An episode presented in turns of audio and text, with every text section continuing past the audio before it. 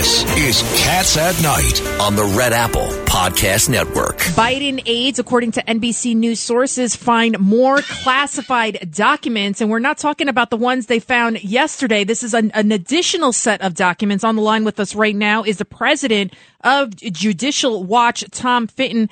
Tell us, what are you hearing about this? I mean, uh, this is this is crazy. Talk about hypocrisy at at the highest level.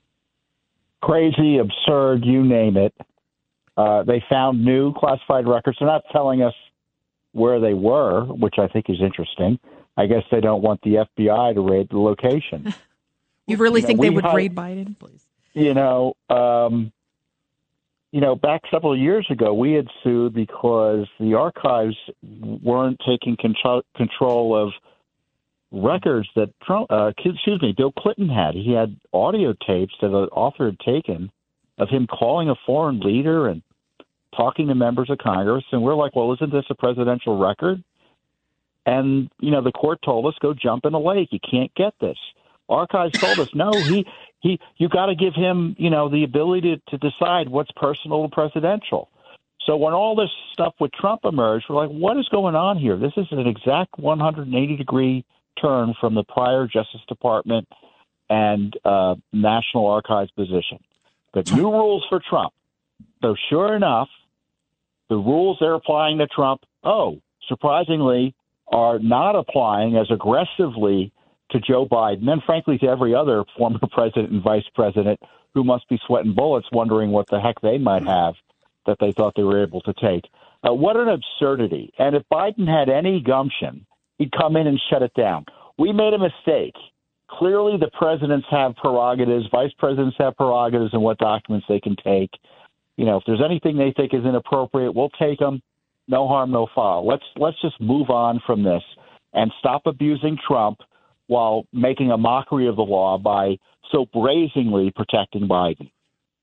Tom, it's Richard Weinberg. What I'm concerned about is the substance contained in these documents. What will it tell us about the relationships between the Biden family enterprise and these foreign governments. And that's what I think the American people have a right to know. If there's nothing there, we should know that. If there's something there, we should certainly know it given the policy decisions of this administration. What say you?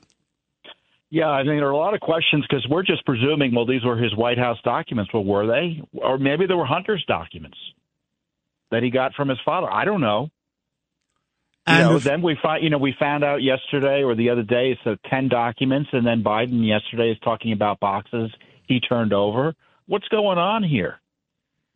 So, what is Judicial Watch going to do about this? For similar conduct, they raided the former president's home, and and and by the way, we now learn the FBI didn't want to didn't want to do that, and they were overruled by Biden political appointees in the Justice Department. So, in what this situation uh, Tom, what is what is Judicial Watch's role going to be, if any?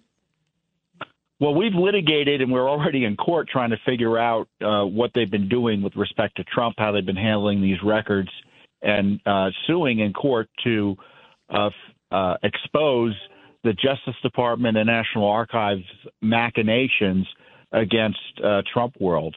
Uh, obviously, we're going to have to file some lawsuits to find out how they protect how they've been protecting Biden and and since, by the way, November second of last year. Thomas, they knew about it and they've been hiding it until this week. Tom, it's Tony Carbonetti. Did you just say that the decision to raid Mar-a-Lago was made by a political appointee, not by the rank and file that that do this as a matter of course? That they were overruled. Yeah, if I was, if I'm reading the Washington Post correctly, uh, it was a week or so ago. They reported that the FBI had objections a to the initial investigation and were very hesitant about doing the raid. And the raid was pushed, and the, and it was pushed by a political appointee in the Justice Department. Those are the things that so need to be not, investigated. This was not career civil servants making right. the decision. This was someone who was appointed by the president.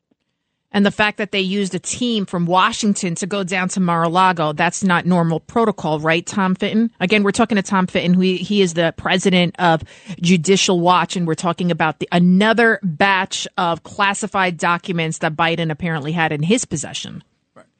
Never in American history has there been a raid on the home of a former president, and certainly nothing for, and you know, certainly there was no justification here, especially for a facility protected by the Secret Service. And what's going to be interesting, I think, Tom, is this new subcommittee that's just been appointed by the leadership of the House, a so called church committee, to investigate the weaponization of governmental agencies against political opponents. What do you say about that? Well, I think they need to uh, make sure their jurisdiction is expansive, and I think it is. And they specifically have the ability, uh, by direction of the full House, to investigate the Justice Department's handling of this Trump records issue. So the idea that there's a criminal investigation and no one on earth, no one on earth can question them. Uh, that's not going to wash with this House, at least um, as as the committee is currently constituted. I'm sure Congressman King would have loved powers like that when he was on committees. I'd say that would have been great when I was chairman of Homeland. That'd be terrific. But uh, how can I tell you? Now, listen, I, I, think this really has to be examined inside out, upside down, every which way. I what? don't remember if you were on Whitewater or not, but uh, I was. Yeah. Yeah, I mean, you know, can you imagine having the powers the last Congress exercised in terms of going after third parties, taking phone records, leaking them? of not government officials, but just regular citizens like they did. I remember just asking uh, Hillary Clinton's uh, chief assistant in the White House, I forget her name now, uh, Maggie, sure, Maggie Williams. Yeah. Maggie, and, uh, Maggie Williams, yeah. yeah. And uh, uh, Henry Gonzalez went nuts. Maxine Waters went nuts, and almost the whole committee came Wasn't to a she halt. always nuts, Maxine Waters? Well, if she went, if she went out of her way, that's why the fact I remember it was even more nuts than usual. It was. Uh, we, uh, again, it's a totally different world today. And listen, I think uh, uh you know, we're going to get the job done. Tom, well, they've got the political support. I think they should operate as if they have a 90 seat majority when Absolutely. investigations. Absolutely. Well, thank you so much, Tom Fitton. It's Cats at Night on the Red Apple Podcast Network.